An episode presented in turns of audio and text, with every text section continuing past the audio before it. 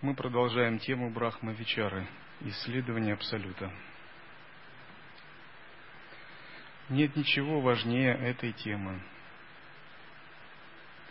для каждого живого существа.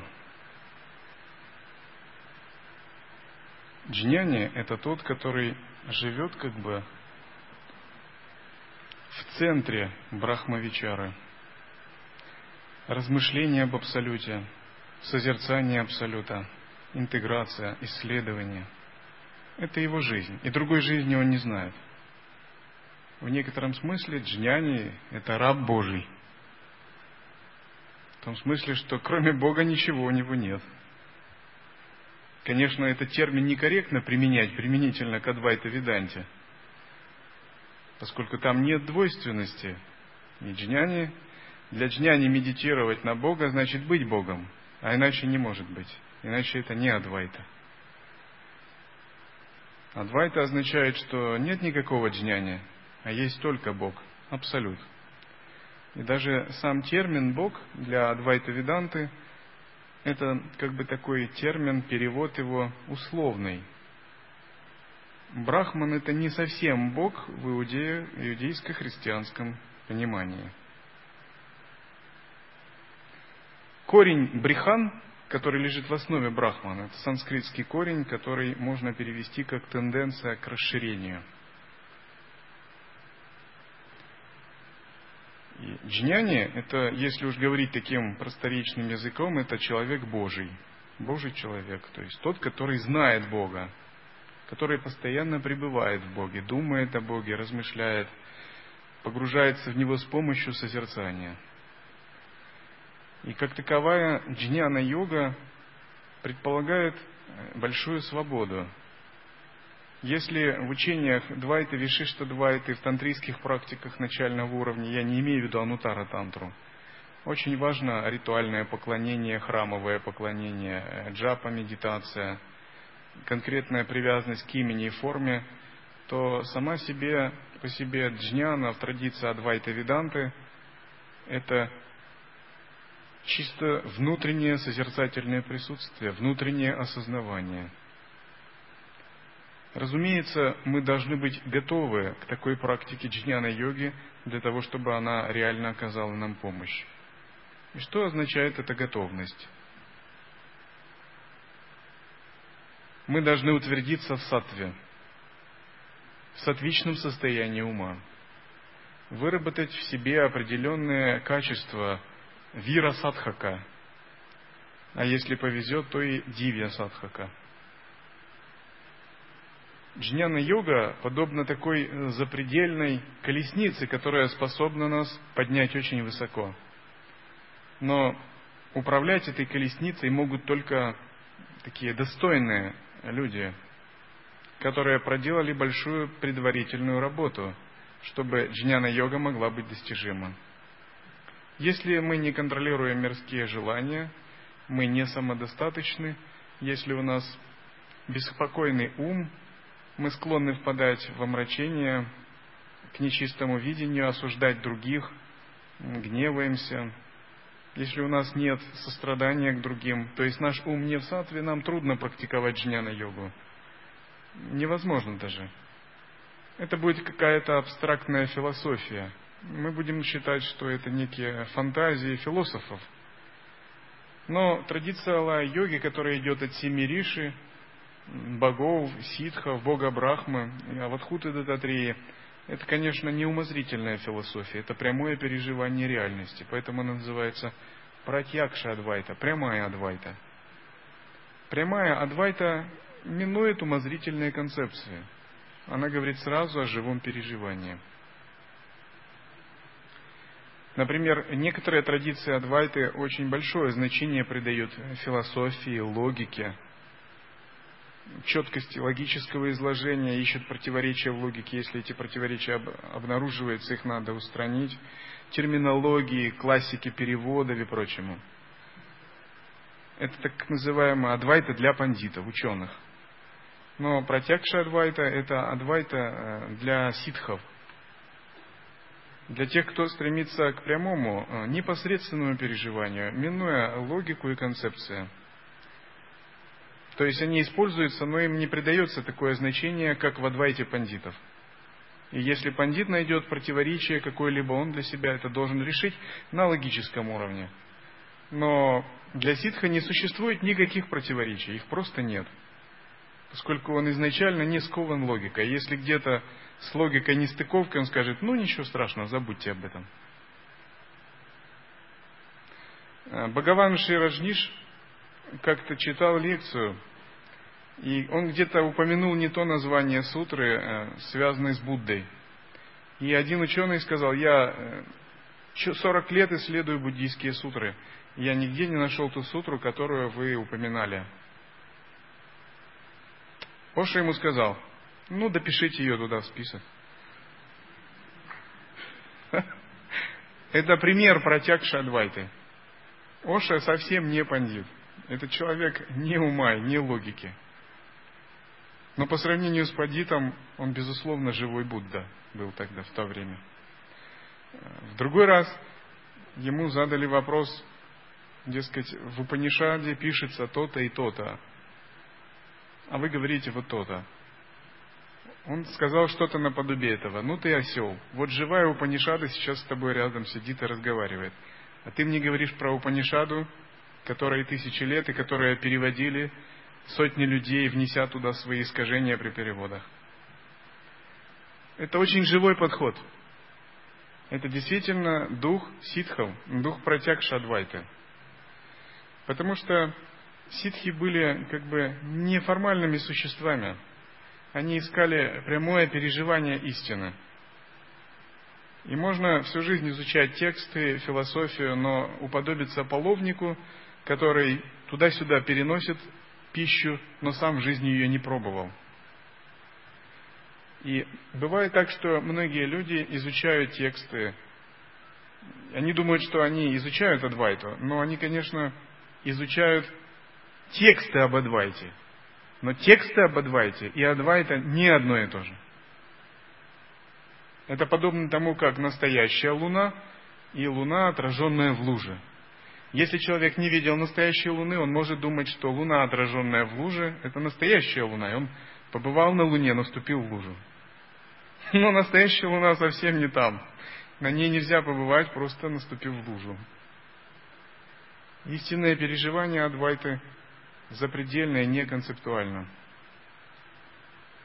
И рано или поздно мы приходим к тому, что нам надо превзойти логический ум, концептуальную философию, погрузиться в непосредственный опыт осознанности. И то, что годится для учений, основанных на логике, в пратьякша-адвайте сиддхов все это не важно. Например, вы видите меня, я вижу вас. И вот если обыденными глазами друг на друга смотреть, мне важно, как вас зовут, когда вы родились, где вы живете, и вам важно то же самое. Мне важен ваш характер, личность, что вы едите, где вы... Если мы общаемся, так? Сколько вы зарабатываете, сколько я зарабатываю, если у вас жена или дети, и как бы ваши привычки, и ваш менталитет и прочее. Это если мы два обычных человека. Но если вы джняни, я джняни, мне это совершенно не важно. И вам это совершенно не важно. Но кое-что другое важно. Насколько вы осознаете, насколько вы пребываете в естественной осознанности, насколько вы распознаете свое собственное состояние. То есть важны совсем другие вещи, совсем другие критерии. Те, которые в обыденном сознании не, не являются никакими критериями.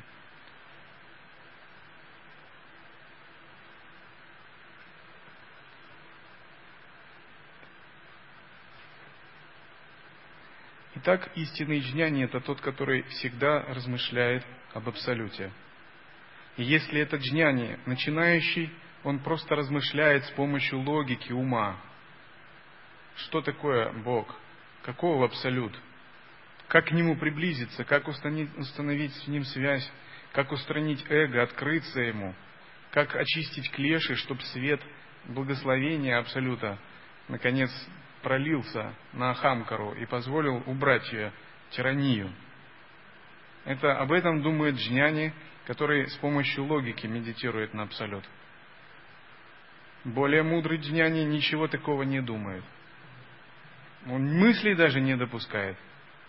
Ему сказать эго, абсолют, медитация, Бог, он скажет: да что ты вообще такое говоришь? У него нет слов, чтобы думать о Боге. У него нет определений, чтобы называть Бога. Он просто пребывает в обнаженном состоянии осознанности. И этого достаточно. Это самый лучший способ медитировать на Бога. У него нет представления «я медитирую на Бога» и так далее.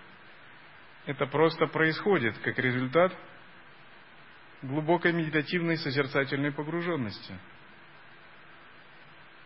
Это происходит непрерывно, независимо от того, ходит, спит, ест джняни, разговаривает.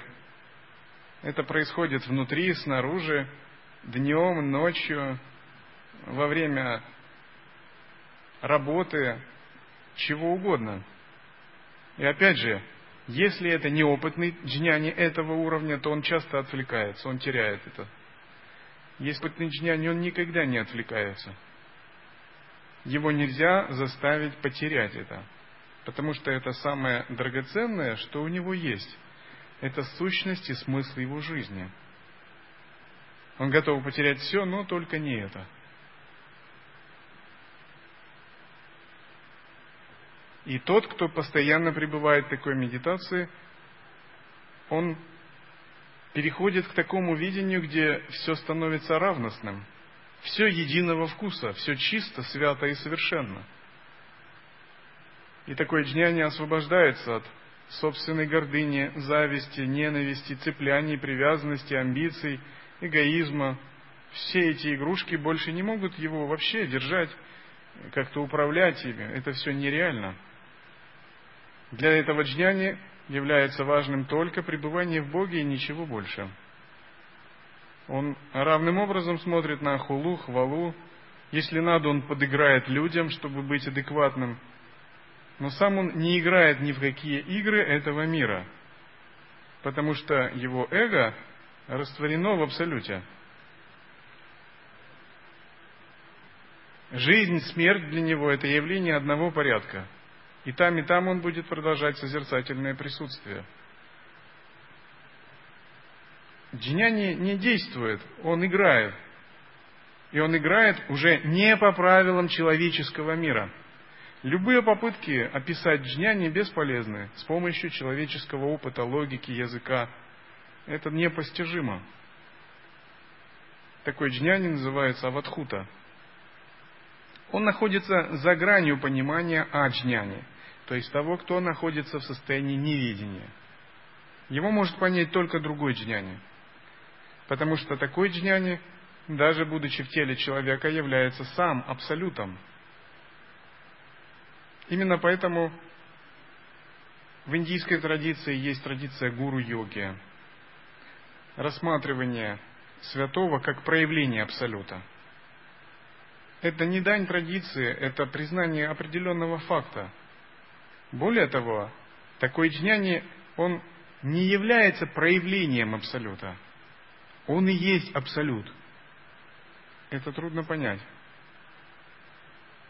Еще раз. Он не есть проявление абсолюта. Он есть абсолют. Впрочем, так же, как и мы. Каждый из нас. Разница только в том, что в одних телах этот абсолют полностью это осознает, в других какая-то его часть пребывает в неведении. Из-за этого появляются иллюзорные страдания, ограничения, эгоизм, отделение себя от других и прочее.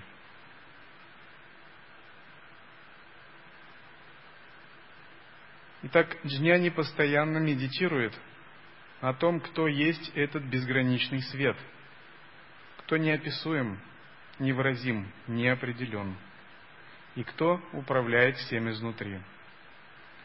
О том, кто есть внутренний правитель, царь, господин, вседержитель мира, Всевышний Владыка и Повелитель всего, Всевышний Источник бытия, эликсир жизни, кто есть Всевышняя Сущность, находящаяся в каждом творении и управляющая всеми творениями, богами, людьми, асурами, духами, и кто сам и есть все эти существа.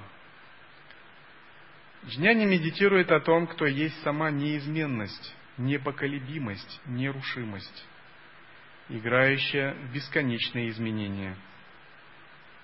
Кто сам, будучи неизменным, есть суть, основа и причина любых изменений. Он всегда медитирует о том, кто есть сама безграничность, бесконечность, кто никем и ничем неизмерим, кто безграничен и никогда не кончается, кто непостижим, немыслим, бестелесен и играет, пребывая во всех телах. Обычно нам очень интересно думать о многих вещах. Мы думаем, кто победит в футболе на матче, кого выберут в правительство, будет ли продолжен кризис на следующий год, что случилось в той стране, какие цунами где прошли, кого свергли в банановой республике очередной. Нам все это интересно. Также нам интересно множество других вещей. Наш ум направляется на множество таких иллюзорных вещей. Но ум джняни, он подобен такому пальцу, который приклеился к поверхности. Ум джняни всегда направлен на Бога, только на Бога. В этом различие между джняни и обычными людьми. Ему ничего, кроме Бога, не интересно. И хотя он может говорить на все эти любые темы, подыгрывая миру людей, играя во все это, но его сущностное сознание все равно направлено на Брахман. А понятийный ум может откликаться на любые кармы других людей. Потому что джняни ничем не обусловлен, и он может играть многопланово. Ум джняни имеет сложную структуру. И в одном из текстов Трипура Рахаси так и говорится: у джняни не один, а множество умов. Эти умы называются чайтасика, разумки. Если все его сознание это чайтанья, сознание, то внутри чайтаньи есть множество чайтасика. Чайтасика – это вольки, разумки, маленькие, отдельные аспекты сознания. Но центром его сознания чайтаньи является сахаджа, то есть естественное пребывание в Брахмане. Брахма Ахам-бхава – переживание «я есть абсолют». А все эти разумки, вольки, чайтасика, они как бы подчинены. Вот центральное божество – это Брахма Ахам-бхава, а вот все другие мысли и прочее являются божествами свиты или периферии, ну как что-то второстепенное. И джняни всегда пребывает в Брахма Ахам-бхаве, но периферийные его участки сознания, откликаясь на кармы этого мира, могут делать все, что угодно, потому что ум джняни сложен и многопланов. И часто люди не совсем понимают, как джняни может быть джняни и заниматься чем-то другим. Например, были джняни-цари, такие как Джанака. Джанака был джняни, тем не менее он управлял своим государством. И даже некоторые садху, свами, приходя к нему в дом, во дворец, думали: ну что это за джняни такой? Он с утра до вечера поглощен царскими заботами, перед ним тут танцует танцовщица, он командует генералами. Это не джняни, так они думали. И один садху так подумал о нем. Тогда Джанака дал ему такой урок, что садху понял, что он не может понять силу сознания Джанаки. Это потому, что джняни имеет не один, а много умов. но его центральная часть сознания всегда поглощена Брахманом. А периферийные части сознания просто играют, спонтанно откликаясь на энергии текущей реальности.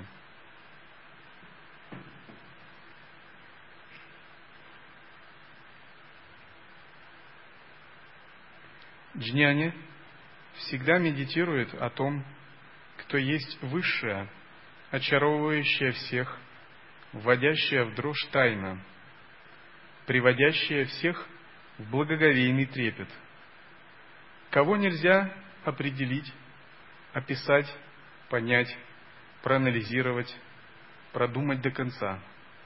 Кто вне досягаемости ума, любых чувств и восприятия.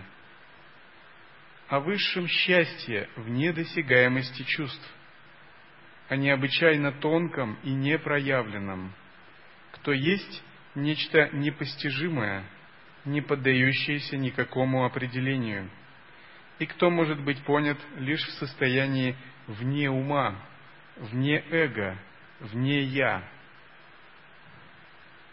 Джняни пребывает в том состоянии, в котором нет эго.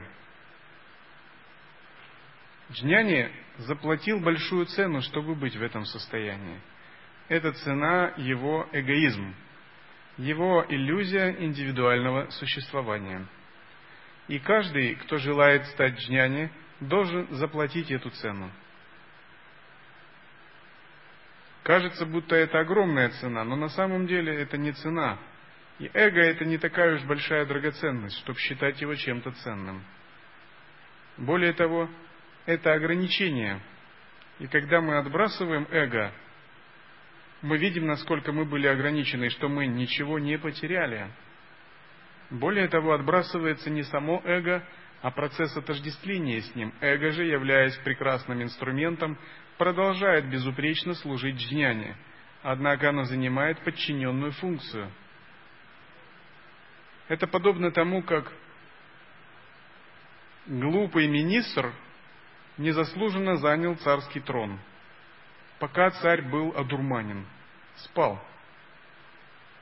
Но затем преданные помощники разбудили царя, и когда царь проснулся и вступил в свои владения, он прогнал глупого министра. Но он его не наказал и не казнил.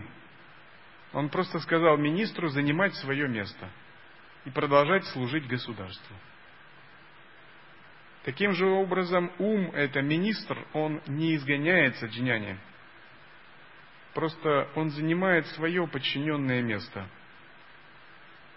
Ум не царь, а подчиненный министр. В голове обычного человека все наоборот. Его царь спит,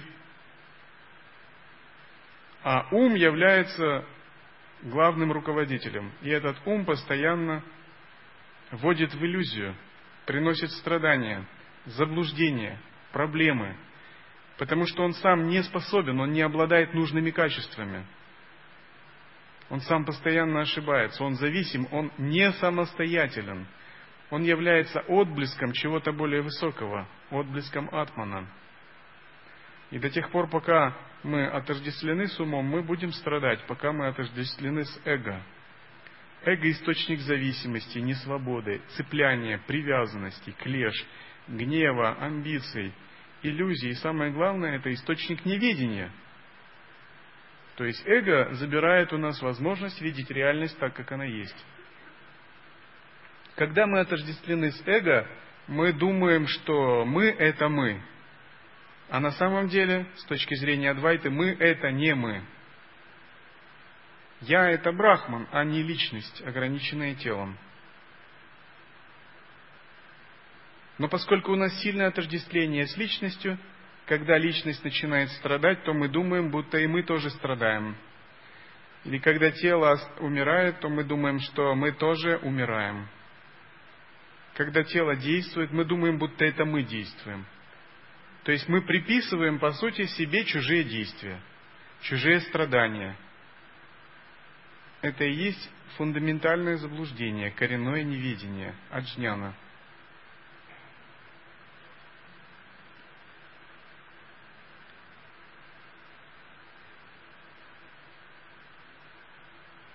Джняни всегда медитирует о живом пресвятом знании, без знающего, не основанном на умственном опыте, и без того, кого надо познать, кто есть суть, причина и источник любого знания. О том, кто есть высшая, предельная свобода, источники всякой свободы, кто абсолютно свободен и является источником, причиной и сущностью свободы и освобождения. Он медитирует о том всемогущем, кто есть высшая абсолютная воля, и кому никто не может противиться, кто есть причина, суть, основа и высший источник всякой воли, чья воля бесконечна и превосходит собой все. Он медитирует о том всемогущем, кто есть абсолютная власть, кто один только и наделяет божественной властью, чью власть принимают даже самые великие и могущественные боги-творцы миров, чья власть вызывает благоговение у божественных царей и правителей, чью власть никто не может оспорить или одолеть, кто сам есть суть, фундамент и основа любой власти. Джняни всегда медитирует о том, кто есть бесконечная божественная сила, чью силу не может одолеть никто, чья сила смущает и приводит в трепет даже самых сильнейших, кто сам есть источник, причина и основа любой силы, кому прибегают за защитой все могущественные боги и существа. Абсолют – это не только бескачественное состояние, вне гун, атрибутов и качеств. Абсолют может проявлять манифестации в виде различных энергий. Это энергия знания, воли, действия, энергия блаженства, энергия безграничной божественной власти, Айшварья Шакти, и многообразные другие виды энергии. Все, что проявляется, это игра различных энергий Абсолюта, не отличная от него. Все в этом мире, что имеет силу проявления, также является абсолютным. Мы иногда имеем узкие представления о духовной жизни. Иногда мы думаем, что духовная жизнь это только протекает в храме, что божественные энергии есть только в медитации и в священных текстах. Но на самом деле это не так. Ничего, кроме божественных энергий и их игры, вообще нет. Даже когда идет война, это тоже игра божественной энергии. Играет энергия самхара шакти. Кали танцует на поле боя. Это тоже божественное подношение, гневная пуджа. И Адвайта говорит, что ничего, кроме божественных энергий, нет. Может, нам трудно принять это и понять своим человеческим разумом. Но с точки зрения недвойственного видения, даже когда идет война, страдания, это тоже игра божественных энергий. Только эти энергии гневные. И человеческие существа не способны их выдерживать. Это тоже гневное подношение. Когда развиваются мирские какие-то вещи, это тоже игра божественных энергий. Все, что есть в этом мире. Культура, национальные традиции, политика, экономика, наука. Тоже контролируется, инспирируется божественными существами. А сущность божественных существ – абсолют. И чистое видение наступает тогда, когда мы начинаем это понимать. Когда мы способны включить в свое воззрение все, что вообще происходит вокруг. Возможно, это трудно понять, но я скажу так. Бизнес – это божественная энергия. Компьютерные технологии – это божественная энергия. Политическая власть – это Айшварья Шакти, ее чистая манифестация, а ее представители – проводники деваты. Культура – чистая божественная энергия, игра энергии Сарасвати, которая не отлична от Брахмана. Семейные ценности, материальное процветание – это игра энергии Лакшми, богини процветания и удачи. Криминал, организованная преступность и прочее – игра энергии Кали. Жесткая, гневная игра. Лучше к ней не подходить, не связываться. Не по нашим, не по нашему присутствию, не по сеньке шапка. Как это говорят? Не по Хуану Сомбреро. Тем не менее, все это проявление божественных энергий. Для нас это кажется очень разными вещами и совсем не имеющими отношения к духовной жизни. Но это для нас, для тех, у кого есть чистое видение, нечистое, чей разум ограничен. Но для джняни ничего такого нет, и для богов тоже. Поскольку джняни все видит чистым, совершенным, божественным, не разделяет. Есть разные шакти, да. Есть сила манифестации разных шакти, да. Но основа у них одна.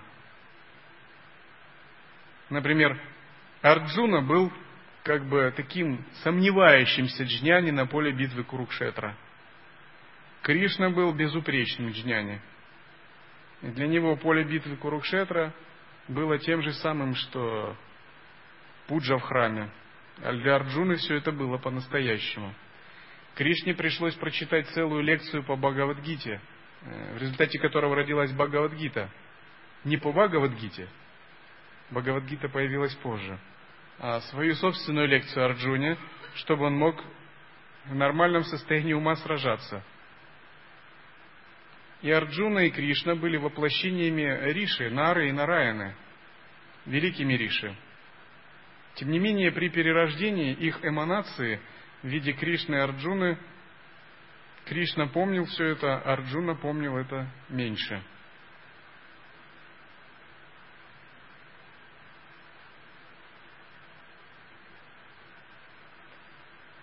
Джняни медитирует о том, кто есть бесконечное божественное действие, о первопричине и семени всех действий, о том, в котором нет никакого действующего, кто есть сам источник всякого и любого действия, кто сам находится вне действия и недеяния, будучи его тайной сутью. Обычно мы приписываем действие себе. Мы думаем, я делаю, я сказал, я сделал, я подумал. Конечно, это не так. Действует только Бог, Брахман. То есть в абсолютном смысле не мы действуем, мы не действующие. Действуют кармы, васаны, самскары, то есть импульсы прошлых воплощений, которые побуждают двигаться это тело. Но сами кармы, васаны и самскары имеют основу во Всевышней сущности. И на самом деле кармы, васаны и самскары, то есть так называемый кармический набор прошлых причинно-следственных связей, это игра этой Всевышней сущности, это ее волны, спанда, манифестация. Но мы ложно приписываем все это себе и думаем, я делаю, я делающий. На самом деле через нас, посредством нашего тела, происходит манифестация Абсолюта. Наши судьбы уже составлены были заранее давно и написаны Брахмой, Творцом. А мы их просто воплощаем. Это как гениальный программист создал компьютерную игру, а виртуальные персонажи просто воплощают эту программу. То есть мы не действующие. И когда мы что-либо действуем, через нас Бог действует. И если мы занимаемся созерцательной практикой, мы начинаем это понимать. Тогда встает вопрос, а есть ли свобода воли? Где действую я, а где действует Бог? Свобода воли есть. Поскольку свобода, как сватантрия шакти, и воля, как ичха шакти, это тоже божественные энергии. Но вот свободы воли для эго и воли для эго, ее нет. То есть, чем больше мы отрешаемся от эго, чем больше мы осознаем, тем больше свободы, свободы воли. И чем менее мы пребываем в осознанности и больше мы отождествлены с эго, тем меньше свободы воли. То есть, если человек не осознан, он полностью механичен. Наша свобода воли возрастает прямо пропорционально степени нашей осознанности. Почему? Потому что углубляться в принцип осознанности — это и есть приближаться к состоянию Бога. А раз все есть Его игра, то воля Бога и наша воля становятся постепенно одним.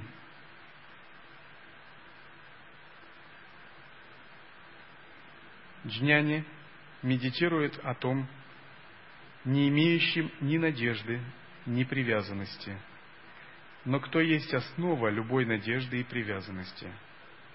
В ком нет ни печали, ни радости, но кто есть сущность как печали, так и радости? В ком нет ни понятий, ни правды, ни лжи, но кто является сущностью всех понятий и всякой правды? Кто есть сама высшая правда, в ком нет ни добра, ни зла, но кто есть само изначальное, абсолютное добро? Он медитирует о том, не имеющем ни начала, ни конца, о бесконечном, о том, что не может быть описано никакими словами, мыслями, звуками, писаниями, о том, кто не затронут сансарой, сияющим сути и источнике всякого иного сияния, о том, исполненном неизреченной славы, потрясающего величия, великолепия, которое приводит в восторг и заставляет онеметь всех, источнике славы и величия всех богов и святых, кто сам есть изначальная суть, причина и источник всякой славы, всякого величия и великолепия, о том, кто не рожден и сам рождает вселенная, кто не сотворен, но сам создает творцов, хранителей и разрушителей вселенных,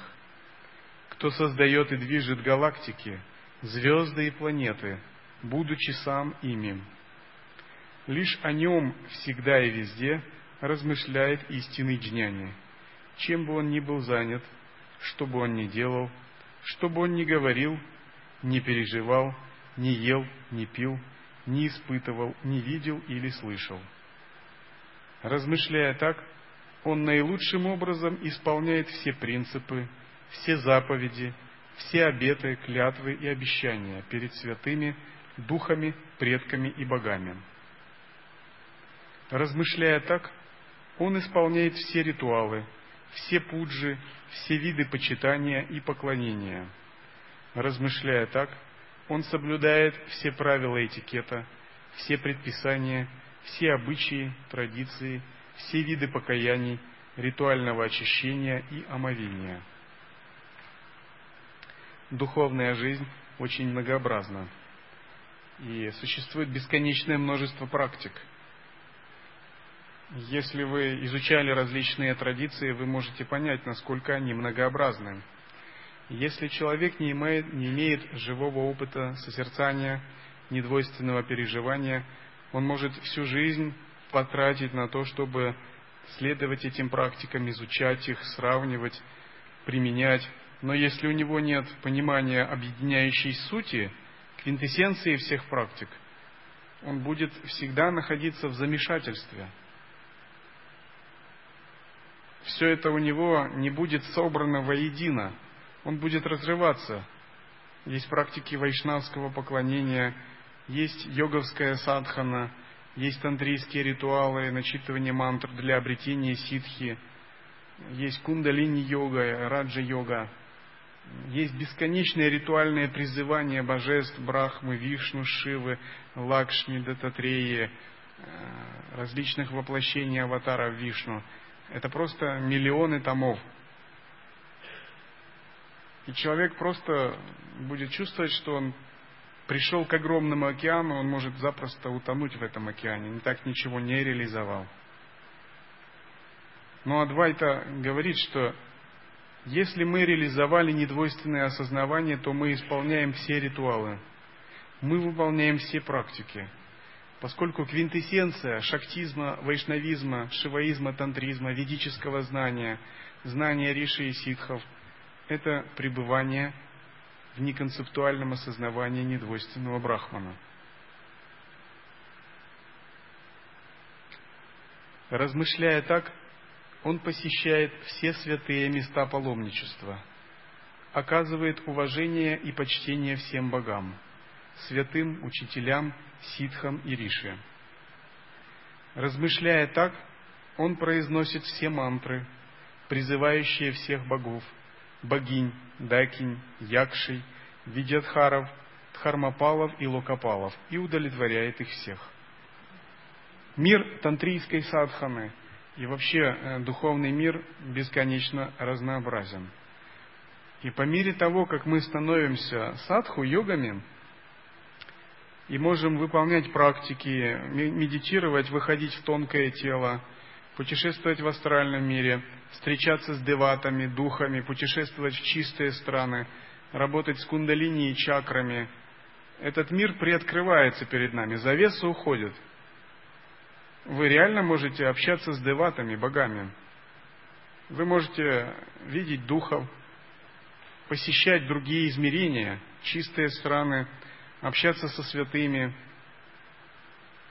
Вы просто можете быть поглощены всем этим. Это как бы другая сторона жизни. И все садху живут в этом. И каждый нормальный садху может это испытывать. Но я имею в виду опытный нормальный садху. Тот, кто провел в духовной жизни там, двадцать-тридцать лет. И был безупречен в своей практике. Но если у вас нет понимания единства всего этого, вы будете в замешательстве. И вы будете по-прежнему нецелостны. И по-прежнему вы будете нереализованы.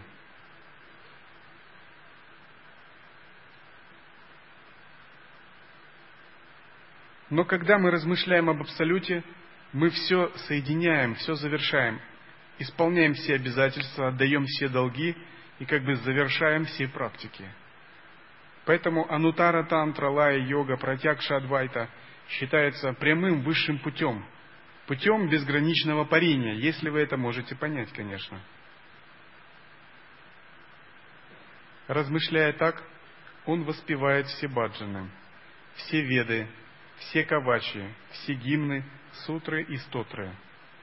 Размышляя так, он в совершенстве выполняет все асаны, все мудры, все пранаямы, все крии, бандхи, все виды концентрации и медитации, пробуждает все виды кундалини, очищает все нади и чакры и развязывает все грантхи. Размышляя непрерывно так, он познает, не читая, все веды, все упанишады, араньяки, брахманы, сутры, пураны, итихасы, тантры, агамы, упадеши и комментарии к ним. Размышляя так непрерывно, он познает и исполняет в совершенство, в совершенстве все бесчисленные виды садхан, такие как ньяса, ачамана, хома, пурашчарана и другие, и получает все передачи – устную, символическую и неконцептуальную. Он усмиряет всех демонов, устраняет все препятствия и исцеляет все болезни, исполняет все желания и дает все благословения. Размышляя так, он получает все инициации и посвящения, абхишеки, дикши и шактипаты. Он обретает все богатства, все сиддхи и ритхи. А если он не размышляет об этом, то как вообще он может быть джняни? Итак, джняни и аджняни отличаются именно тем, что джняни постоянно медитирует на абсолют. И в процессе такой медитации он закрывает кармы безграничных воплощений. Для джняни бессмысленны споры, выяснение отношений, амбиции или обиды, привязанности, человеческие устремления, цели, смыслы и ценности. Все это для него миражи, иллюзия, детская игра. Для джняни имеет смысл только сама джняна. Само пребывание в джняне – это и есть сущность жизни джняни. До тех пор, пока мы не стали джняни, для нас все эти вещи имеют большое значение. Но если мы за них держимся, это означает, что мы ограничены, что у нас нет свободы, и рано или поздно все материальные привязанности обернутся страданиями. Сама же джняна в процессе ее практики освобождает. Размышляя непрерывно так, он достигает сути всего. Он нерушимо утверждается в основе всего, становится первопричиной, первопринципом и первоначалом всего, обретает знание всего, освобождается и становится свободным от всего. Он обретает божественную волю, создающую и движущую все. Он обретает божественную власть над всем. Обретает божественную силу вершить все. Он наделяется всем, обретает все и становится всем, становится всем.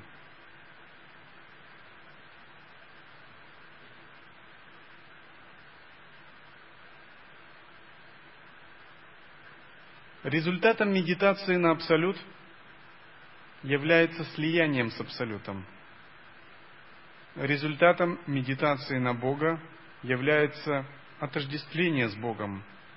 Когда ошибка отождествления себя с телом, дехабхранти, устраняется. Устраняется бесчисленное неведение, которое возникло из прошлых воплощений. И возникает джняна, знание истины. Возникает переживание ахам брахмасме. Брахма Ахам-бхава, устойчивое мироощущение «Я есть Абсолют» поселяется в сердце.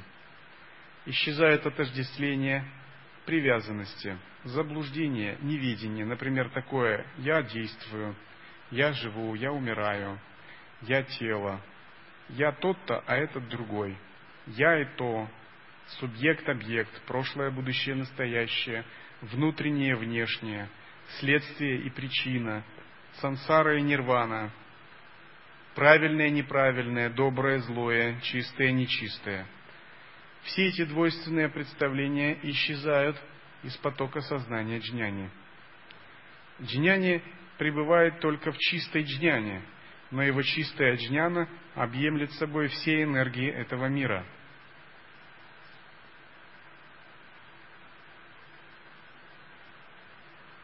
Как же нам самим стать джняни?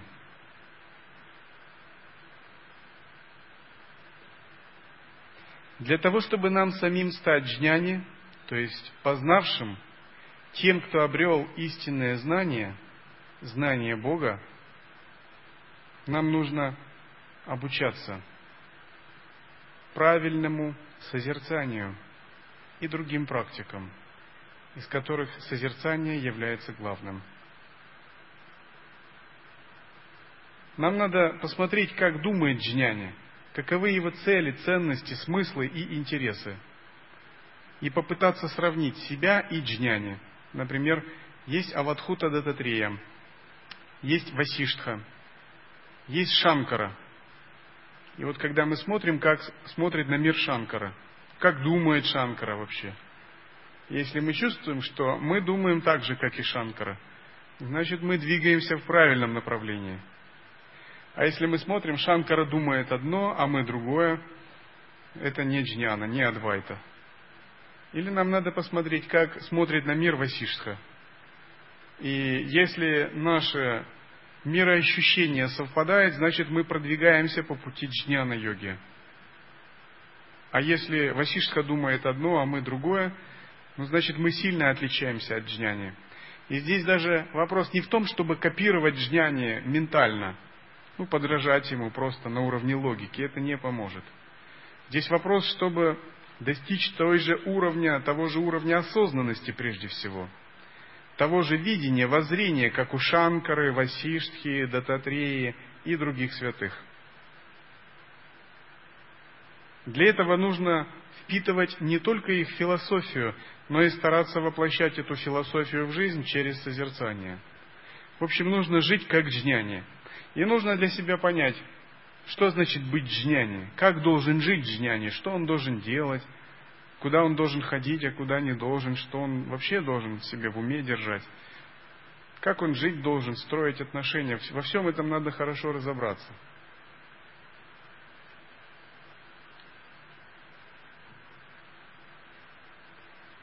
Далее текст продолжается, и этот текст называется «Песнь джняни», джняна-гита, которая отвечает на эти вопросы. Когда я ем хлеб, я думаю о Брахмане, что скрыт внутри, как солнце, что скрыто в облаках. Когда я пью молоко, я думаю не о молоке, а о Брахмане, что внутри. Когда я пою, я думаю не о песне, а о Брахмане, что сокрыт в песне, как золото сокрыто в браслете. Когда я смотрю на танец, я думаю не о танце, а о Брахмане, что является его сутью. Когда я вижу танцовщицу, я думаю не о танцовщице, а о Брахмане, что сокрыт внутри. О том, который не является ни мужчиной, ни женщиной, и является ее настоящей сутью, так же, как глина является сутью всех горшков. Когда я вижу змею, я думаю о Брахмане, что внутри. Когда иду по дороге, я думаю о Брахмане, что скрыт внутри, как веревка в темноте, скрыта внутри кажущейся змеи. Когда я вижу зверей, птиц, насекомых, я думаю о Брахмане, что сокрыт в них и играет, проявляясь посредством их тел оболочек. Когда я вижу женщину, я думаю о Брахмане, что есть у нее внутри. Когда я вижу мужчину, я думаю о Брахмане, что есть у него внутри, о том, кто свободен от качеств. Когда я произношу, говорю прекрасные звуки и слова, я думаю о Брахмане, что внутри. Когда я произношу нейтральные, мирные или даже негативные слова и звуки, я думаю о Брахмане, что внутри любых звуков.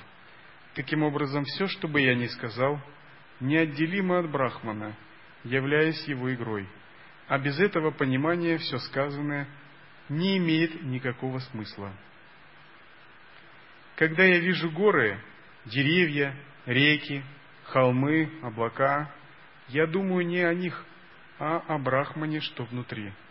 Поэтому горы для меня не горы, а реки для меня не реки. Все не Брахман и ничто другое. Когда я вижу святых, сиддхов, богов, Будд, я думаю не о них, а о Брахмане, что внутри них. Так я выражаю им свое почтение. Когда я вижу асуров, демонов, пешачей, я думаю не о них, а о Брахмане, что внутри них. Так я усмиряю их, одолеваю их, даже не сражаясь. Когда я испытываю боль, гнев, печаль, я думаю не о них, а о Брахмане, что скрыт внутри них. Таким образом забываю о боли, гневе и печали, видя в них божественную лилу, игру Брахмана. Когда я испытываю наслаждение, счастье, радость, восторг и удовольствие, я думаю о Брахмане, что скрыт внутри них, как их таинственная сущность, и таким образом не впадаю в зависимость от них, поэтому мое счастье никогда не исчезает.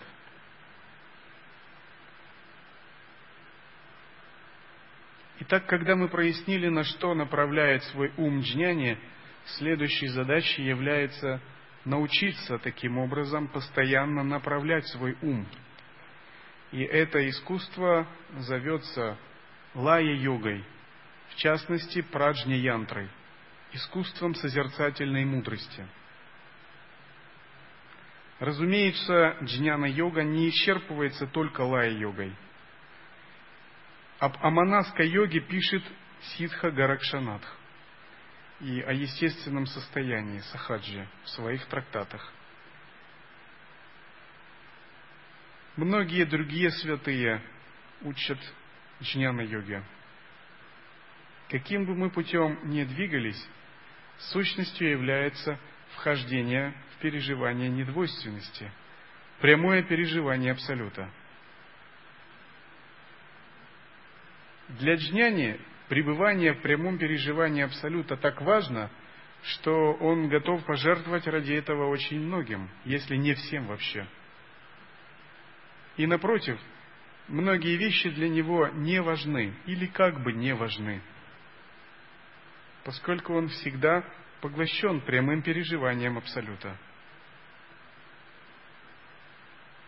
Сама по себе джняна не может в нас зародиться вот так сразу. Это не то право, которое нам дано по рождению, к сожалению.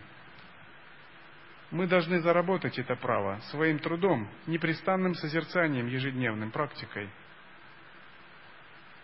Подобно тому, как никто не может сразу быть чемпионом мира, ему надо постоянно тренировать себя. Таким же образом, путь к обретению джняны заключается в ежедневной тренировке сознания. И эта тренировка заключается прежде всего в поиске нужной точки сознания. А когда мы нашли эту нужную точку с помощью философии, духовного учителя, личного исследования, этого мало. Важно еще утвердиться в этой точке, получить некое переживание, это называют зачатие. А когда это зачатие произошло, то надо пройти стадию вынашивания, рождения, и так же, как с обычным ребенком все. Только мы вынашиваем, рождаем и воспитываем наше внутреннее бессмертное «Я».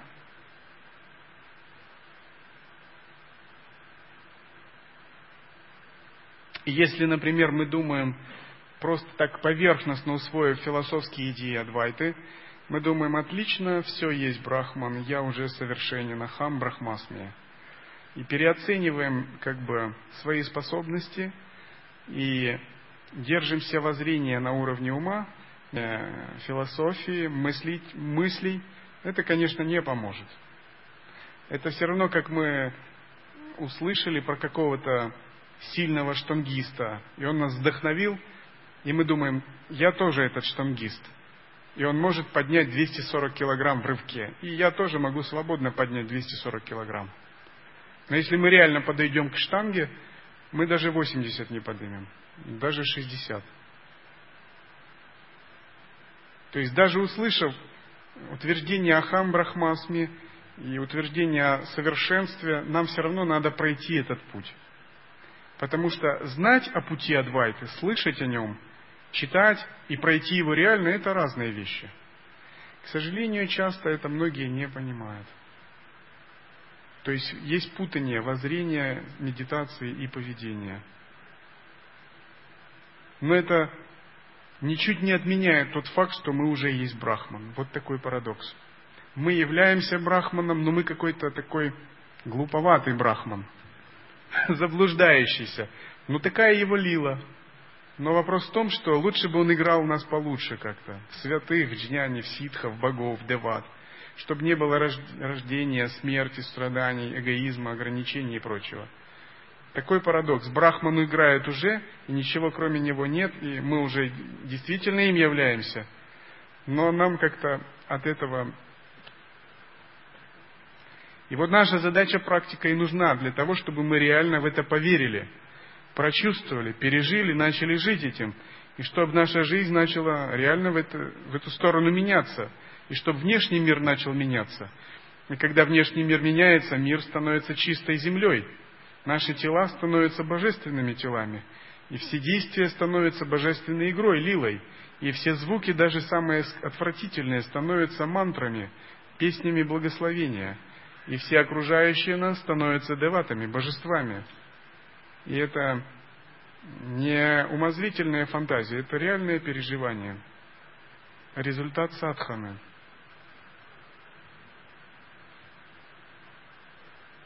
Пусть мы войдем в это состояние благодаря нашей садхане.